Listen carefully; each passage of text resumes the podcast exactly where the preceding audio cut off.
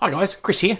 Hope you all enjoyed a good Mother's Day. And if you are lucky enough to still have your mother in your life, I hope you showed your appreciation by showering her with gifts, hugs, kisses, and whatever else she wants. A special thanks to our mums, our better halves, baby mamas if you like, and our intro queen Bianca. We hope you all had a special day. Now, between shows, we predominantly communicate with you guys through our Facebook page, and I've put up some mildly amusing clips of things that just tickle my fancies. If you like these things, don't be ashamed to give them a like or even share them. Every little bit helps us get our little podcast out there, and think of how much joy you get out of us, and how you depriving others of such joy is really just mean.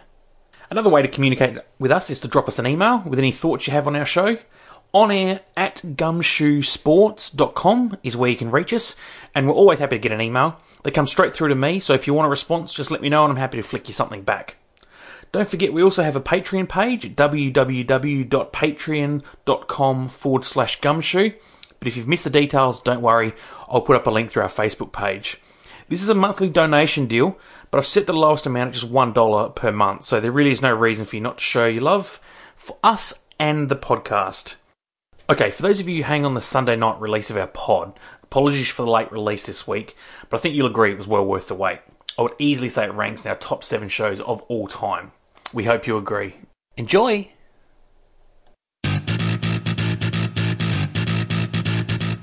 Ladies and gentlemen, are you sick of hearing about sledging, flying under the radar, and just taking it one week at a time? Well, you've come to the right place. The Gumshoe Sports Report is here to cut through the rubbish and give you unfiltered, hard facts. Failing that, you can listen to two blokes with faces absolutely fit for radio as they give you their own sizzling hot take on everything sport. And to kick things off, here's your host, Marcus Wilson.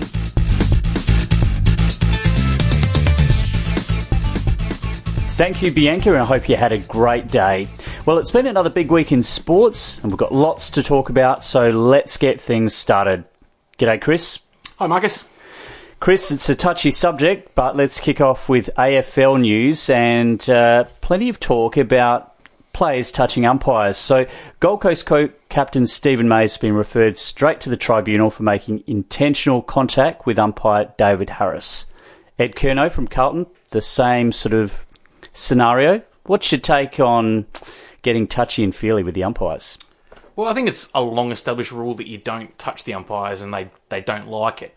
I think there's a bit of difference between what happened with Curnow and last week when we saw Tom Hawkins. Hmm. They seem to be, uh, I'll say, remonstrating with the umpire at the time. Nothing untoward at all, but uh, if you see Hawkins' hand, sort of, he slaps the umpire's hand away who's sticking his hand out. He's not trying to touch him, but it's just his hand's out and he slaps it away. Ed Curnow's kind of just arm barring sort of the umpire out the way, but not with any great force. Steven May, on the other hand, was actually trying to demonstrate what happened in a certain situation. But the talk last week with the Tom Hawkins thing is that the AFL wanted him to get a two week suspension. The Cats wanted a fine, and with all the talk that he came out showing how remorseful he was and stuff like that. So they kind of agreed to split the difference and, and make it one if he pled guilty. I think with that situation in mind, I think Ed Curnow has to get a week. But I think Steven May will get a week anyway. But he probably, I think he's his is lesser down the um, grades of um, badness, if that's such a word. Um, that I, I think he deserves a fine, but I, think they'll they'll slap him all the week and just go, don't touch the umpires. It actually brings back memories from Port Adelaide's first year when Gavin Wanganeen, in a pre-season match, sort of almost grabbed the umpire around the throat. He he said he was showing, oh, this is what happened, but Wow. I think he only got the one match for that. So a big difference from 20 years ago. But uh, yeah, you just got to keep your hands off them. Do you think uh, players are actually not aware that it's the umpire they're doing to? Obviously, May did, but um, Hawkins the week before he said, "Well, I just sort of brushed the arm aside. I wasn't really aware of who I was There's doing no it other to." player there. Like, if the hand suddenly appeared from behind him, then you go, all right, cool, you don't know whose hand that is. But it was the umpire who was standing directly in front of him with his hand out. So if he thought that was another player's hands, maybe a little trip down to Specsavers might be in order for Tommy Boy. Yeah, what's your opinion on other sports and how umpires are treated. I, believe NRL is very respectful of umpires. They're pretty much sacrosanct, or no? No, no.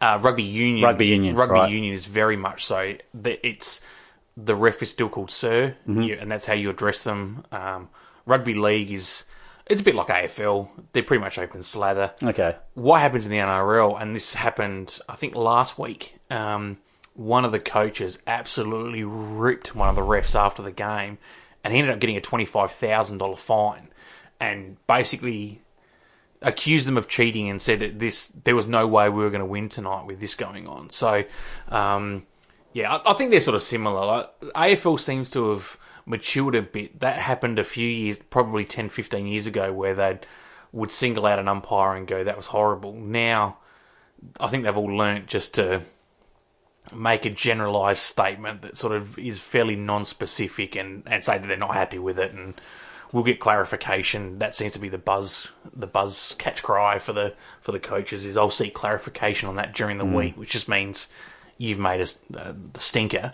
Um, but you look at soccer, the soccer they're all in the ref's face as Yeah. soon as something happens. NBL, we've talked about that. Conversations happening during the game. That's amazing, isn't it? Yeah, and and I don't like, I don't like the fact that the umpires are in AFL are allowed to be hands on with the players. I think if you have that, I think you, it needs to be a two way street. is there's no there's no touching between anyone. So I think if that's if that's the rule they want to have, it's got to go both ways.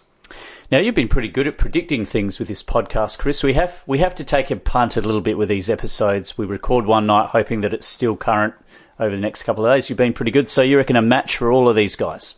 I think there's no way they can avoid it. Okay, let's move on to another suspension that occurred last week, and I'm torn about this one. It was the match between Port Adelaide and West Coast, where Nic Naitanui crunching tackle on Karl Amon. Amon suffered concussion, not at the higher level, but still very groggy throughout the week, and, and Nick Nat got a week. The tackle, aggressive, full on, loved it. But do players now have to really become technicians in how they tackle? Because a lot of them are fantastic at any pace at grabbing the bloke and rolling.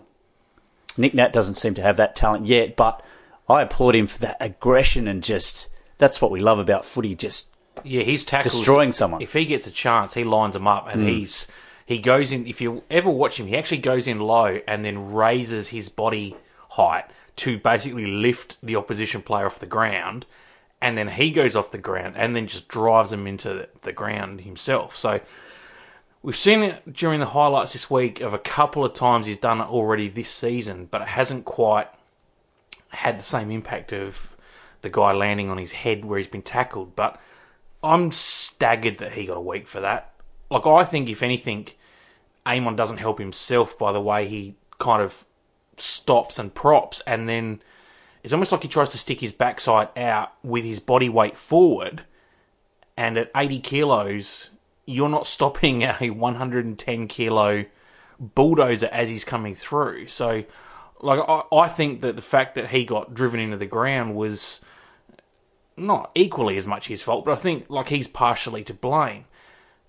But and then you look at something like the Jarman Impey um, Luke Parker incident from this week, where they've then come out and said no, Impey was as much at fault for putting his head down as Luke, Luke Parker had no sort of viable alternative in a way of getting to the ball. So I honestly have absolutely no idea what what Michael Christian is thinking with this stuff. Like you look at um, uh, the guy from Hawthorn who poleaxed Higgins, uh, Burton. Burton. um, he has an opportunity to tackle someone, doesn't, lays the guy out instantaneously, and they go, "Oh, it's not foreseeable that he could have done that." Well, if you choose to shirt front someone when they clearly can't see you coming, there's a massive chance that you're gonna do this dude some head damage because his head is gonna rattle. Like I don't uh, yes, the actual contact between sort of shoulder and, and head wasn't foreseeable, but the fact that you've chosen to bump him, why would you bump him? Because you're trying to physically damage him. So, uh, just he gets off, and a guy who lays a legitimate tackle that yes, push in the back, fine, free kick, but lays a legitimate tackle. I I'm sort of agreeing with what I heard um, Gerard Whateley say this week. Is I don't know what he was actually reported for. He, the incident that or the action that he did is not a reportable offence. He just No. tackled him. So if they're going on the outcome, which seems to be what they go by, you can do a sling tackle, and as long as the person doesn't get laid out, you're fine. If they get concussed, look out, you're going to have the book thrown at you. They're, they're penalising the outcome and not the action. If they want to get rid of this stuff, say that action is not allowed, and if you do it, regardless of what happens, you're going to get rubbed out.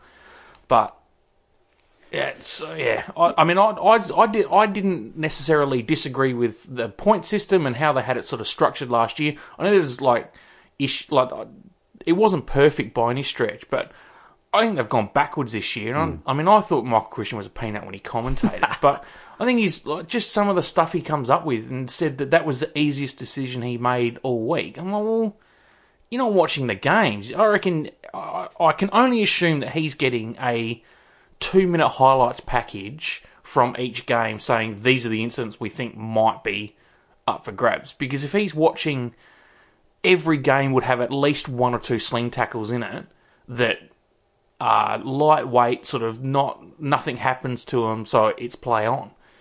It, there's no consistency. I've got no idea what he's thinking. It's another example of the AFL trying to be all things to all people. We've got uh, the league really strict on trying to protect the head and trying to do this and that, and yet you hear from the players interviewed during the week from all clubs saying we're all prepared to have these blows happen in a regular field of play. It's not a malicious act or anything. They go, well, occasionally we're going to bump our head because we're going full bore, and they all seem pretty accepting that that wasn't a reportable incident. That was just part of footy. Yeah, get rid of the sling tackle. Fine, cool. But get rid of the sling tackle. Don't get rid of the sling tackle that results in someone getting concussed. Yeah. You need Yep. to get rid of the action. And the bump is fine, but if you shirt front someone and they're concussed before they hit the ground, that should not be okay. Not when you've got a chance to tackle them. Uh, The bump is fine in certain situations, but I just think if you've got a chance to tackle and you choose to bump, that then becomes your that's your way of um, you lose that unforeseeable circumstance. That is a foreseeable circumstance, and particularly with Burton, where he runs five meters. Now, admittedly, he didn't. He could have absolutely like ironed him out, killed him just about if he'd run through him. He seemed to basically run at him and then stop and pull up, but it's tackle him. You you had you had two seconds to think about it. This was like 0.8 in the Nick Nat su- in Nick Nat case, and they, they expected him to go. Well, I'm 110 kilos. He's 80 kilos. Uh, no, this isn't going to work out. Talking of Farcical. that bumping incident, at the start of the season, it seemed like okay, they've they've set the benchmark, they've set the uh, set the parameters. For example, the Robbie Gray one, they said he had an option to tackle rather than bump, and that made sense. But then you have those incidents, the Burton incident, you go, he had a chance to tackle. and the dude was completely ironed out. Mm. Like the Robbie Gray one, yeah, like he the guy went down, but mm. Higgins was like out Yeah. cold. Like I would have thought that was the easiest decision that Michael Christian would have to make in his entire life, and didn't even go up. A little part of me at the start of this season, or I guess it was late last year, when they said we're going to have one guy and he's going to oversee all. I thought, I get it. They think you'll get more consistency because you've got the one mindset, but he's made it murkier. oh, uh, Definitely murkier. Oh, definitely. Like, yeah, like I said, I think it's peanut, but what do I know? Anyway, Nick Nat, he'll be back Yes. next weekend. Hey, late last week, the Fremantle Dockers held a media conference. They said we'll have one with the coach and CEO, and they gave about three or four hours' notice. Generally, that's warning sign written all over, and there was a feeling that perhaps Ross Lyon was perhaps getting the sack. But he lives on, he's stronger than ever with the Dockers, but a feeling of double standards, do you think, in the AFL? Oh, I I went right. He's another chance for me to tune into a press conference, and within fifteen minutes, all the stuff came out saying they're not sacking him. He's he's loved, and um, and I went. I'm not even going to watch that press conference because I don't want to hear it. It's So Ross Lyon, a couple of years ago, I think, was at a Christmas function, a work function, said some inappropriate comments to a junior staffer. Sounds like they've had a financial agreement, hush money, if we can call it that. No one really wants to use that word. yeah, But a financial Money was agreement. exchanged hands. Money was exchanged hands, but the young female staff staffer left the club, I believe, and it was put aside. This the second incident is the one that's probably caused a bit of grief, and that is that just it almost reeks of the Powell-Pepper situation. Someone's come to the club and gone, I'm not going to press charges, but this happened a couple of years ago. Admittedly, the Powell-Pepper one was like the weekend that it happened, but mm. this one was I think around the same time. There's there's literally no details come out about this second one, but they just it's come out that someone's made a complaint and Freo have just shut this thing down like ridiculously. Um, but it sounds like it was about the same time, and I'm not sure if he hit someone, threatened to hit someone. That was sort of the connotation. The um, the inference that I got was that there was an altercation of some sort with a with a gentleman at a pub somewhere, um, and if Freo have. If I I said a couple of weeks ago that I thought Port handled the Powell-Pepper thing about as well as they possibly could, the how not to do it is the Freo. they have shut everything down. It just lets the press and people like us talk about this endlessly. And then when the AFL inevitably will come out and say, no, we've done a full investigation and there's nothing to see here, move along, hmm. that everyone just goes, well, really, what?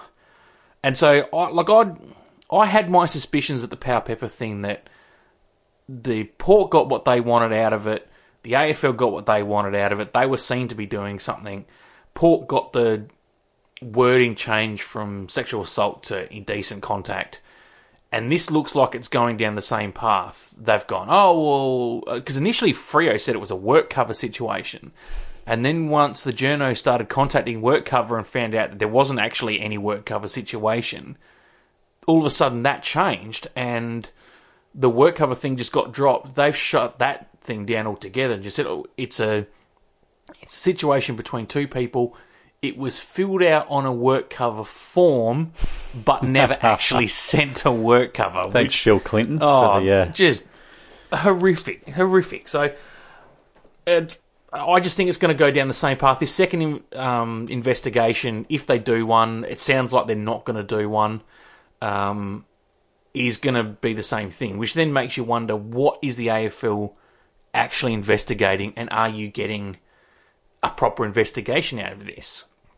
I understand that the police um, don't necessarily want to get involved in these situations, and that's perfectly fine. But you can't have someone who's got a vested interest in the outcome running an investigation because that's that's ridiculous. Um, you need to get someone impartial to come in, and the AFL will say, "No, we're impartial. We're we're not involved in any way." But you, if the club comes out of this looking bad, you look bad. So hmm. where is your integrity in actually finding out the truth? If it's ugly, does that come out? We only need to look at the Essendon saga to go.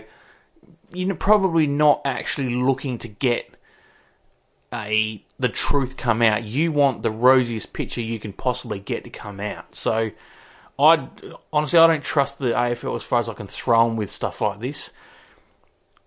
Get you concentrate on running the sport.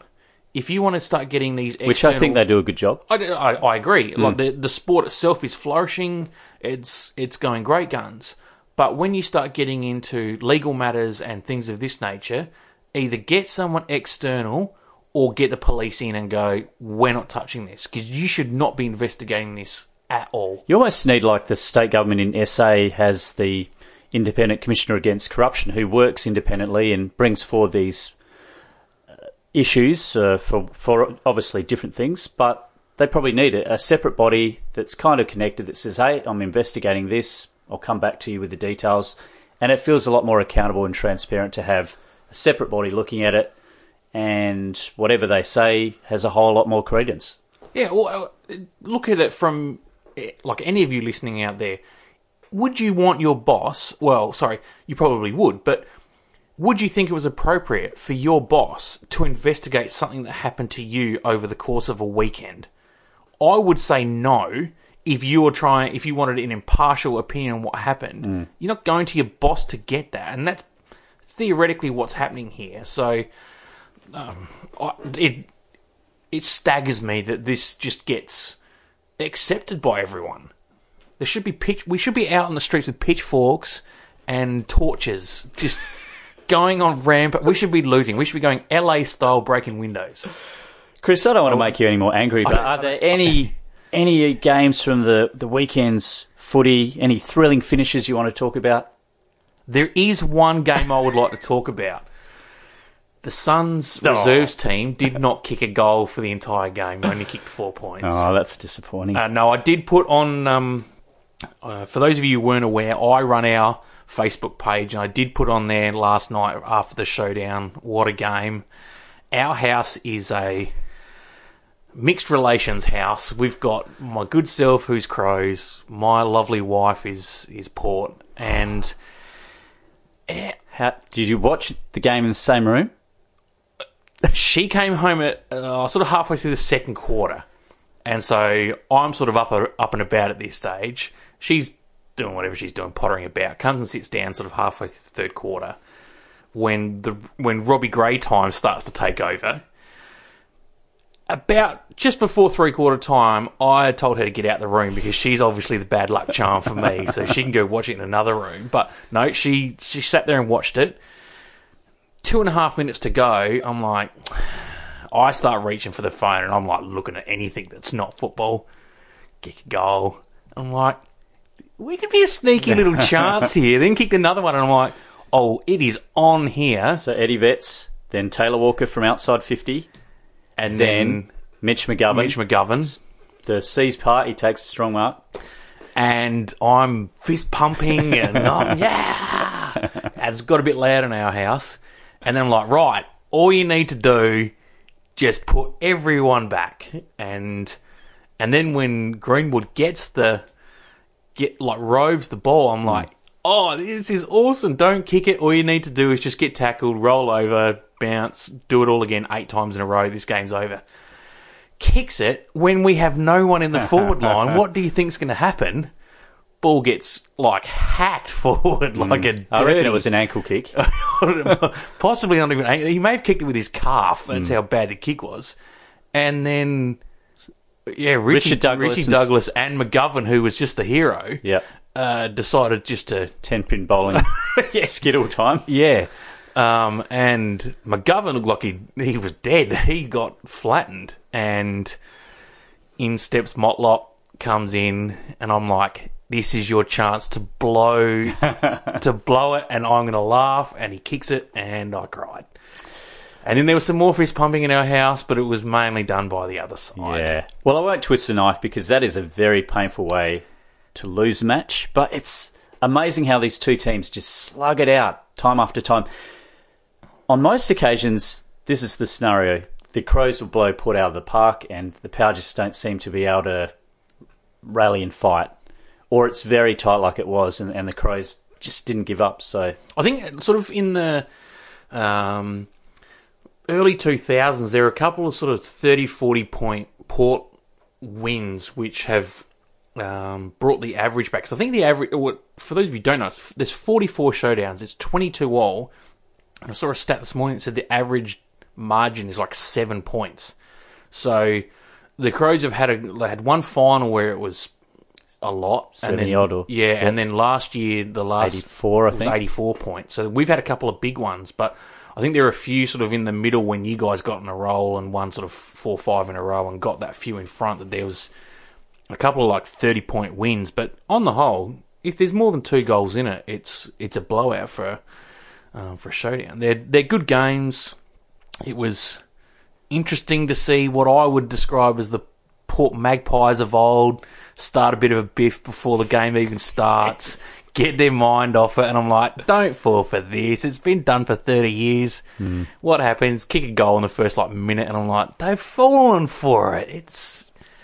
But no, Powell-Pepper. Look, he was uh, he was a man on a on a mission, a mission to to destroy. Um, so he looked a bit a bit shady in the first half. He didn't necessarily do too much, but he locked Matty Crouch down in that third quarter in particular. And um, the Biff, I think, it was half time or three quarter time. It was Three quarter three quarter time because Port were obviously yeah, that, out. oh, that's right. Yes, Yeah. they were they were on the on the go. Now that's ended up with a couple of That's right. dollar figures there.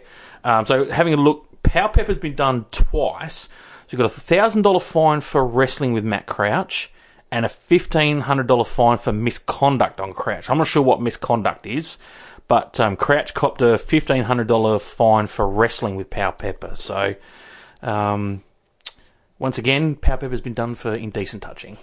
The one good thing, the one good thing about this new AFL tribunal system is they're bringing things forward, fast tracking it because it would have been very messy if uh, this was all up in the air when Port went to the Gold Co- uh, to China, Yep. which is only in a day or two's time. Yeah, so th- just for those of you who don't know, that's why Steven May is, has been referred to the tribunal, and Ed Curnow hasn't yet. They basically they looked at the the games involving Port and Gold Coast today, and got these things out the way so that there was um, maximum chance for the teams to prepare. Because I believe both teams leave Tuesday um, for China, so they sort of need to get their themselves organised and and have. So I'll, I don't know whether there's the tribunal's actually going to sit sort of maybe in the afternoon rather than the usual sort of night time. Whether they bring it sort of forward a bit, but um, I I don't know. But yeah, the the other one that was interesting with the Suns, this relates to Port, is um, Sam Day is able to accept a one game suspension for striking Melbourne's Neville Jetta. If anyone who saw this in the goal square, and they did the um, the where they sort of run around, they almost do figure eights around each other to sort of create a blocking situation. And Neville Jetta's just basically about to run past Sam Day. Sam Day has just gone whack, shoved a fist, and punched him right in the gentleman's area. Oh. And Jetta went down like like any of us would go down if you were punched in the groin. Um, once I stopped laughing, I thought, well, that's that's not appropriate at all. But um, it's I don't know. Anyone getting hit in the pills is always funny for me.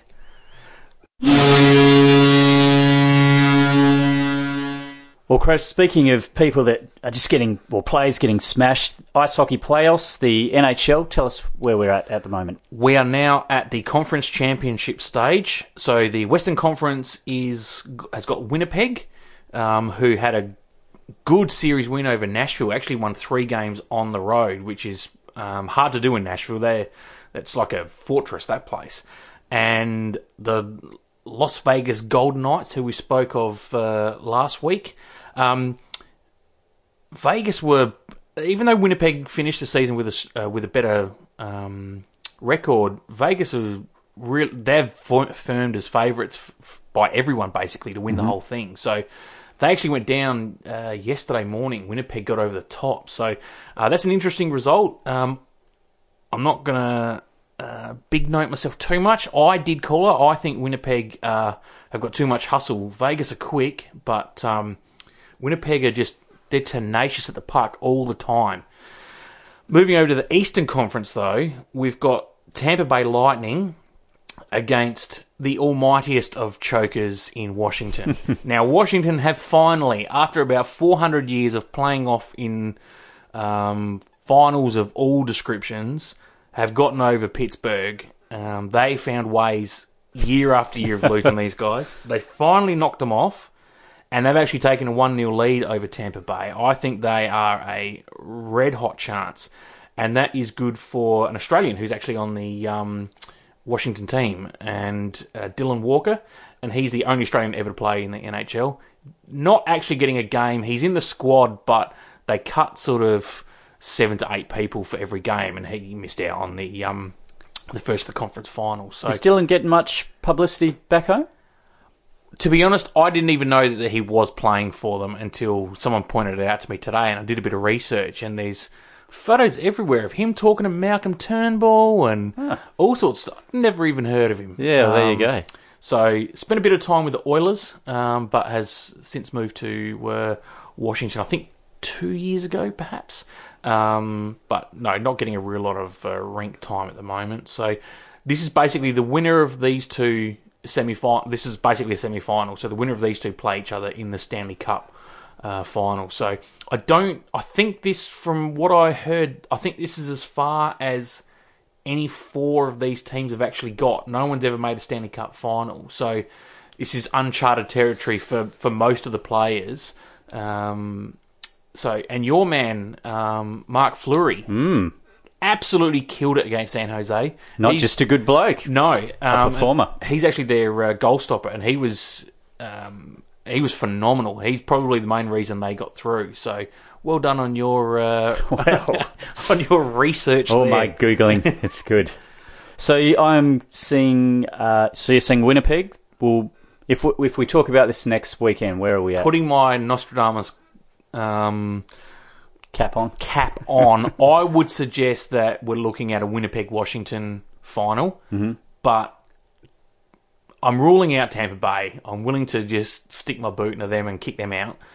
I'm not willing to write off the Vegas Knights yet. Their speed is still a concern. Speed versus hustle by and- Chris Parker. Well, and Vegas score when they score one goal, they'll score two or three goals Okay. really quickly, um, and they've they've done that all season. They've just once they break the damn walls, ping, ping, ping. It's it's three pretty quick. But um, no, I Winnipeg with their hustle on the road as well. Um, I, I don't see Vegas Knights, but I can see that going to seven games. So. Um, will, we, will we have the dis, dis, um, grand final sides picked by then? by Uh, next this time next week? Not quite. Not quite. No. Like unless there's a sweep or something like that. Um, it might be touch and go if there's a sweep, but um, nah, these all the American sports, their playoffs go for longer than their season. It's ridiculous, and they play three days apart, and it's. Um, but I've said it before. I'll say it again. If anyone's home this week, do you, and you've got Fox, do yourself a favour, flick it on. I think it's normally on five oh three. Um, the NHL is it's good to watch.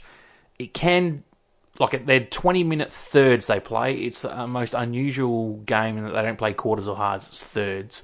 Um, and they have like a 20 minute break between each each period. But um, the action on the ice is. is I tuned flat. in for a bit uh, during the week. Uh, Do the commentators use a certain amount of lingo that I was missing, or is it just I was losing because there's a lot of atmosphere sound as well? But I was like, I don't know what they're talking about. Uh, no, I didn't think so. Okay, I'll, I'll revisit it this All right. week.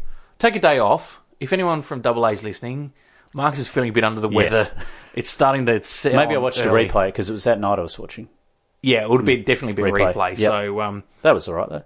Yeah. But no, just um, if you're feeling a bit under the weather, let me know, and um, I can bring some hot soup over. And Thank you, thank you.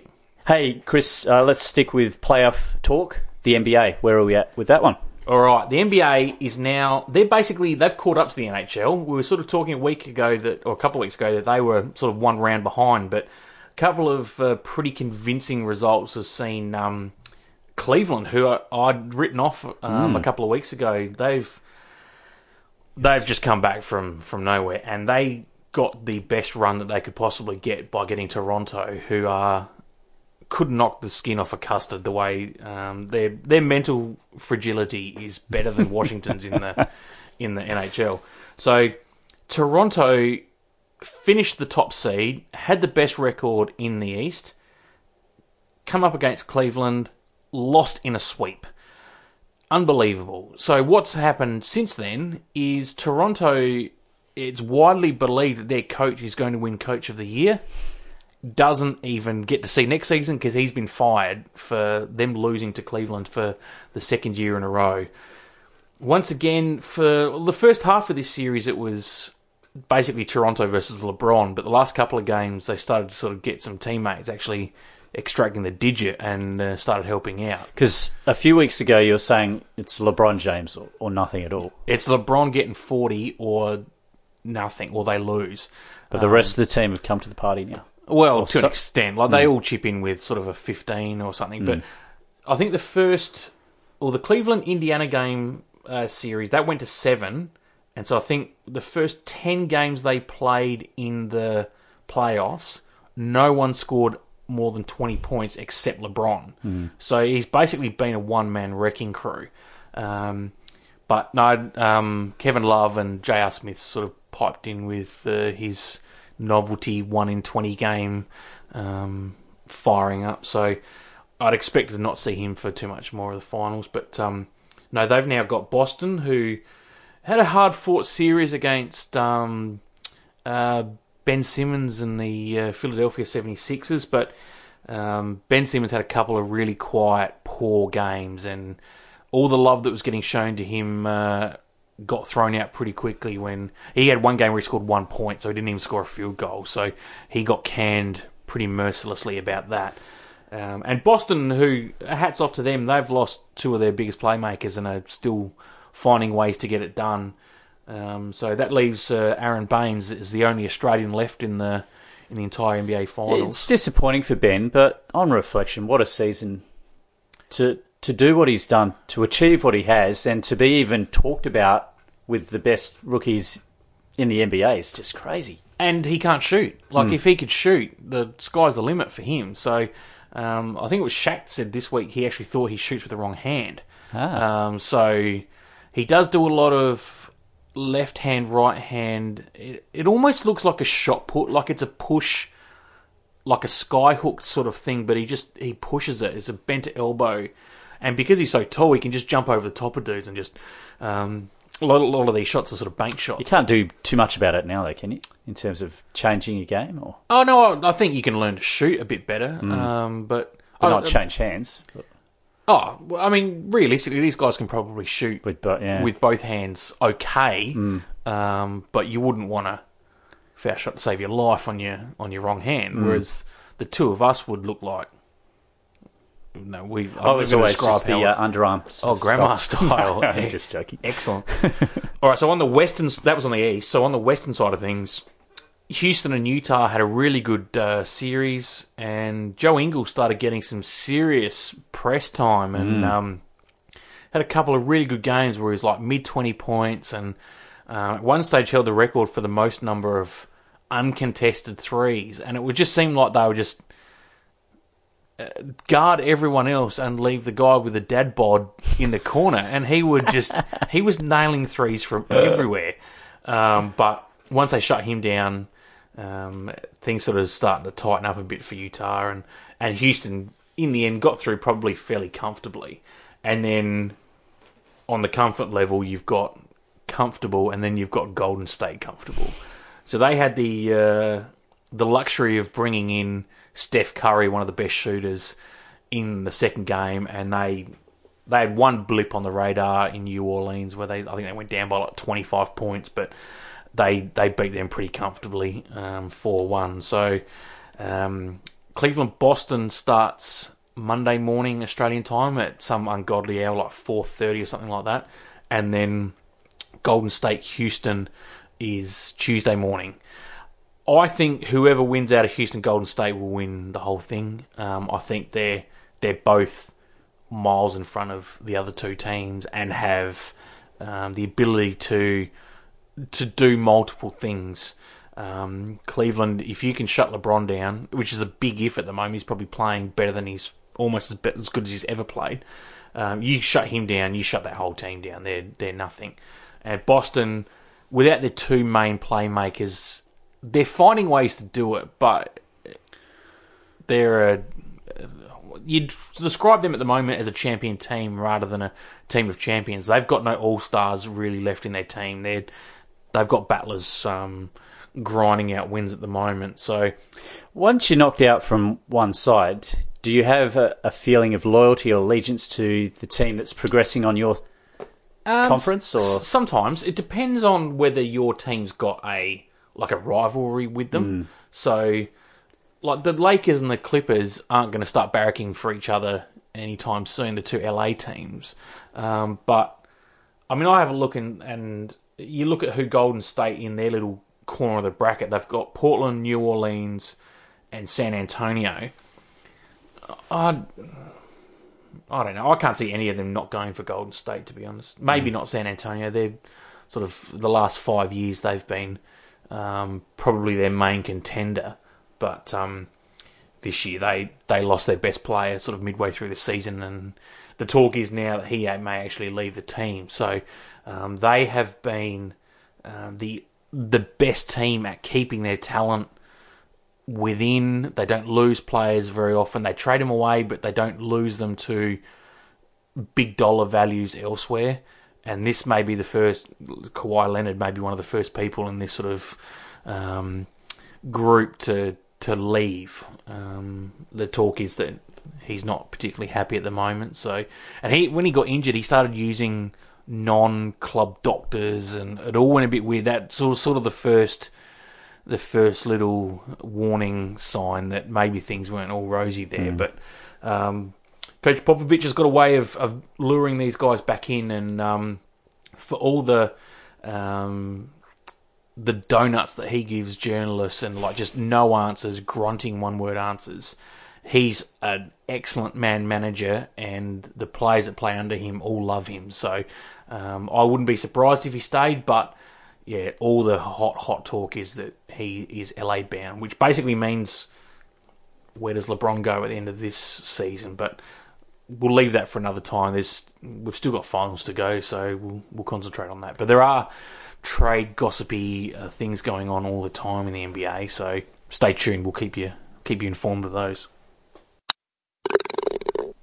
Chris's golf section next. Chris, the Players Championship, getting to the the uh, exciting stuff. Yes, we are on full choke watch at the moment. we got Webb Simpson, who is so close um, to having an unbeatable lead. He's seven shots up on the field, which in what's considered the, the fifth major is just unheard of, and particularly for um, a person that a lot of people um, probably wouldn't have ever heard of mm. before. So, um, just a quick rundown: we've got Danny Lee from New Zealand. He's uh, in second sh- uh, place at the moment.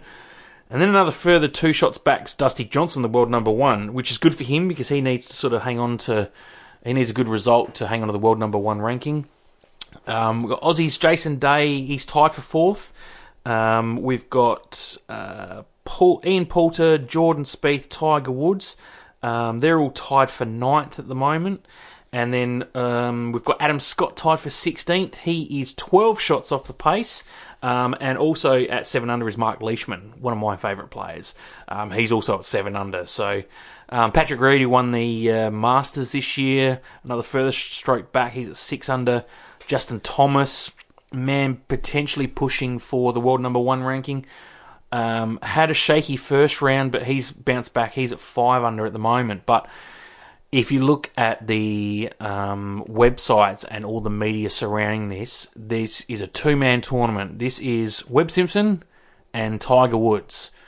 Tiger shot a 65 in the third round, and you would think this guy was in contention. Um, it's all Tiger talk. Drives me absolutely bananas. With, with Webb Simpson, what is the mentality of a player that far in front? Do they play I guess they don't have to take the chances on those iffy holes. They can just play really conservatively, or do you have to attack, continue to attack? If he if he goes through uh, a par round, he, he should be safe, surely. I, I would think so. Um, I I don't think he needs to. I think there's times where you can take chances and times where you cannot. So you look at the 17th, the island green that brings everyone undone.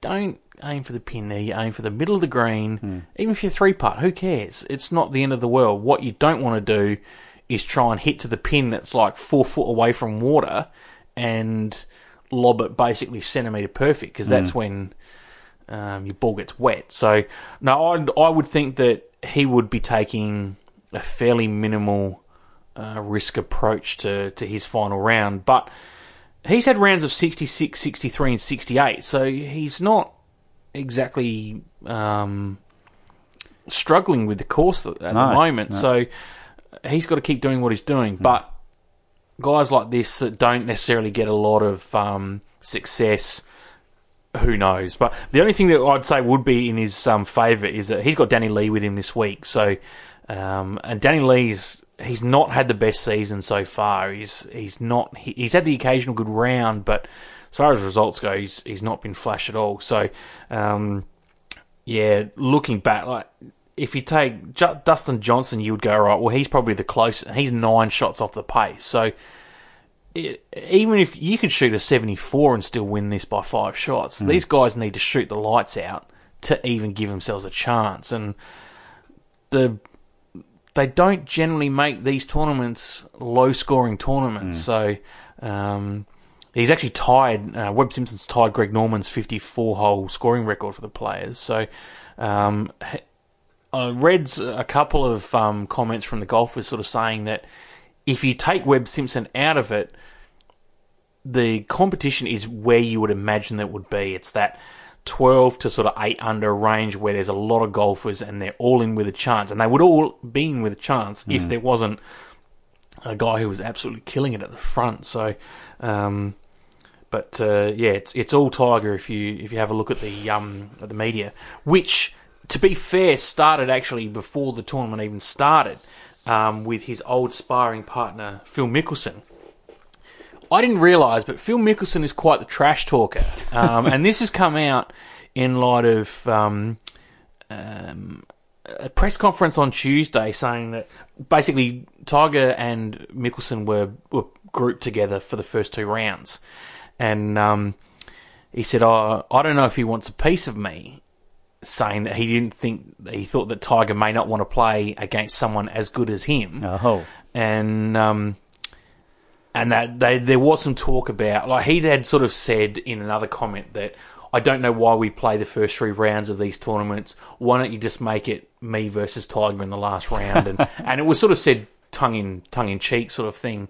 Um, but there was also talk that there was going to be a head to head competition, just the two of them, where the winner takes all. And then that's sort of what he was referring to with the I don't know that he wants a piece of me, which yeah, it's it's a bit of tongue in cheek, but um, when unfortunately his press conference was first, then they went to Tiger's press conference, and of course one of the journos goes don't- and and says what he said, and um, I'll just I'll read what Wood said. He goes, "Well, first of all, big picture," and just sort of starts nodding, and then um, reporter followed up saying, "Oh." Woods is actually only one up against Mickelson when they play head to head Okay. in a tournament. Um, and then Woods had s- sort of started to respond, and then the the reporter sort of sprouted off the stats. He's hit back with, "How many times have we both? No, no, no. How many times have we both won on tour?" And that's basically drop the mic. The stats are seventy nine forty three. Um, so he sort of said it.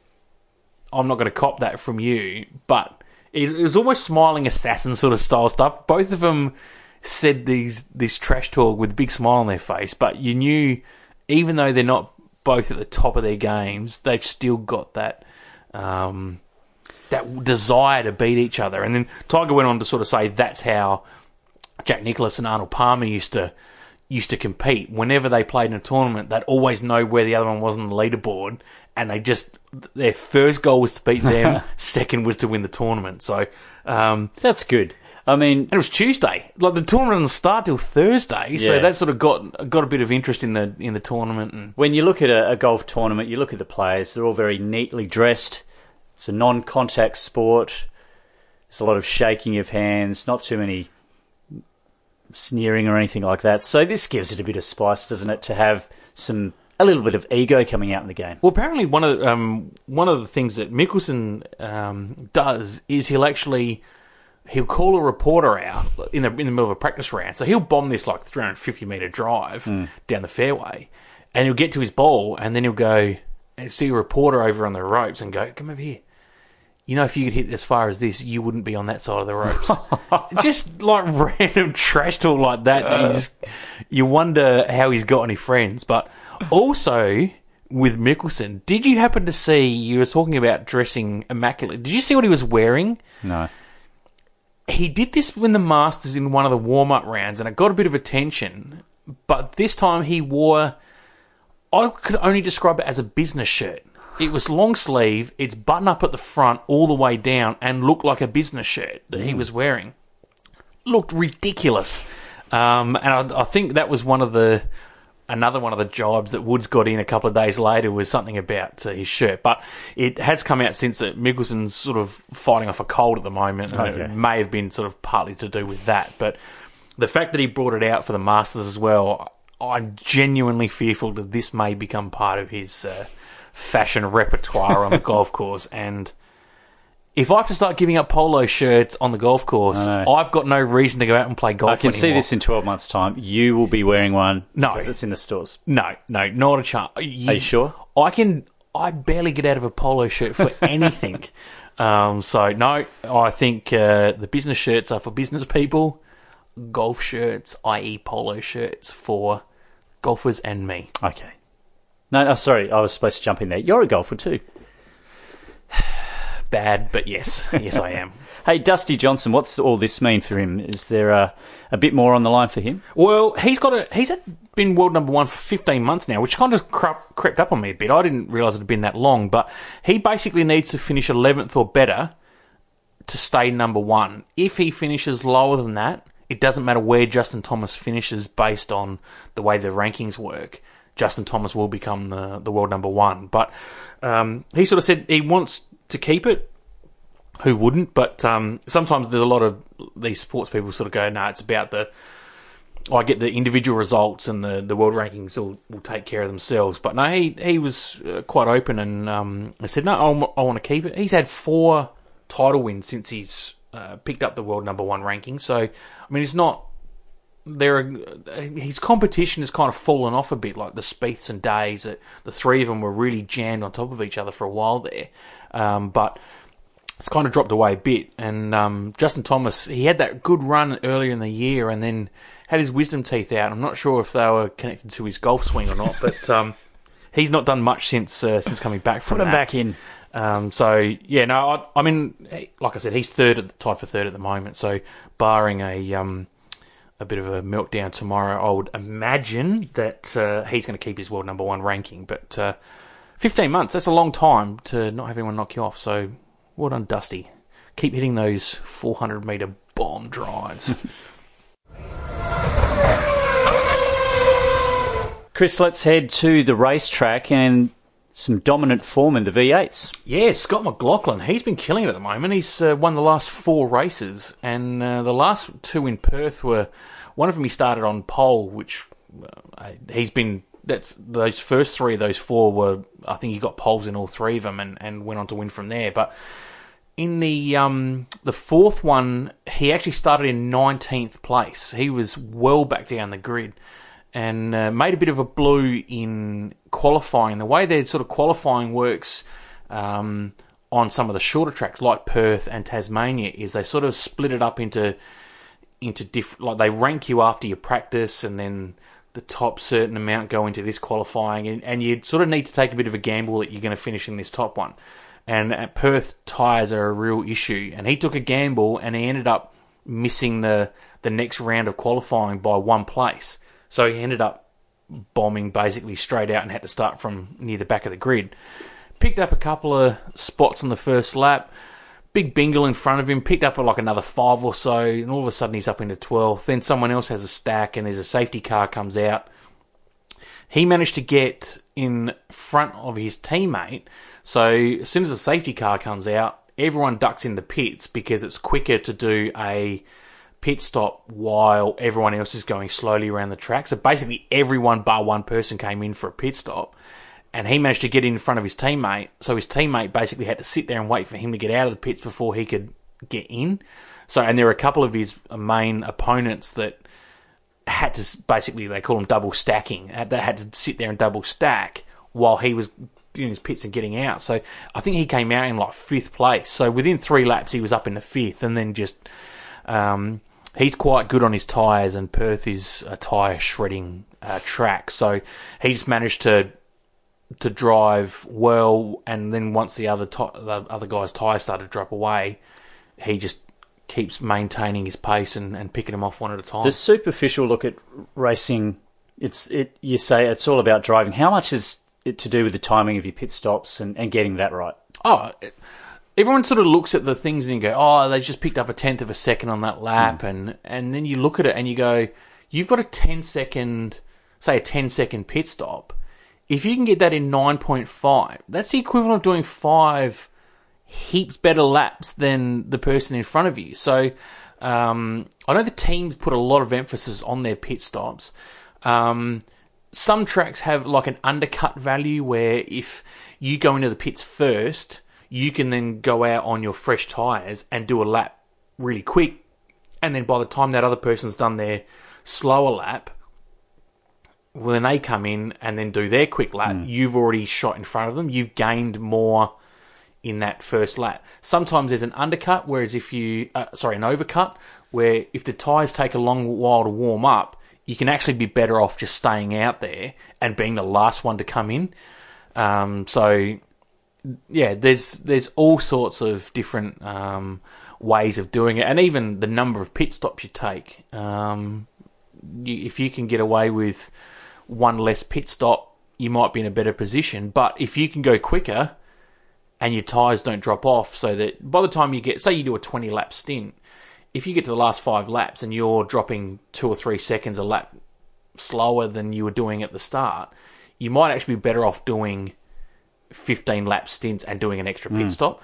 Um, so these guys have got remarkable like computer programs and things like that that show you where as soon as you take off from a pit where everyone else on the track will be and so they try and get you out in gaps and, and things like that because you don't want to you don't want to come out of the pits gun it and then have to basically pull up at a corner while everyone else goes zooming past so um, yeah I mean that's probably a bit more in F1 which we'll talk about in a sec but um, there's still a, a fair bit and especially in the V8 V8 is so tight like you you can get the top 15 that are all within like a half a second in qualifying time so they're they're really close on top of each other so Well, it sounds like you made some decisive moves that paid off. yeah, they they um everything everything that could possibly have gone right for them went right. Um, and he was the most stunned person you've you've seen afterwards, just going, "Well, I said to Dick Johnson that we could win, but everyone always says that, but in your heart of hearts, you know that you're not really a chance, and that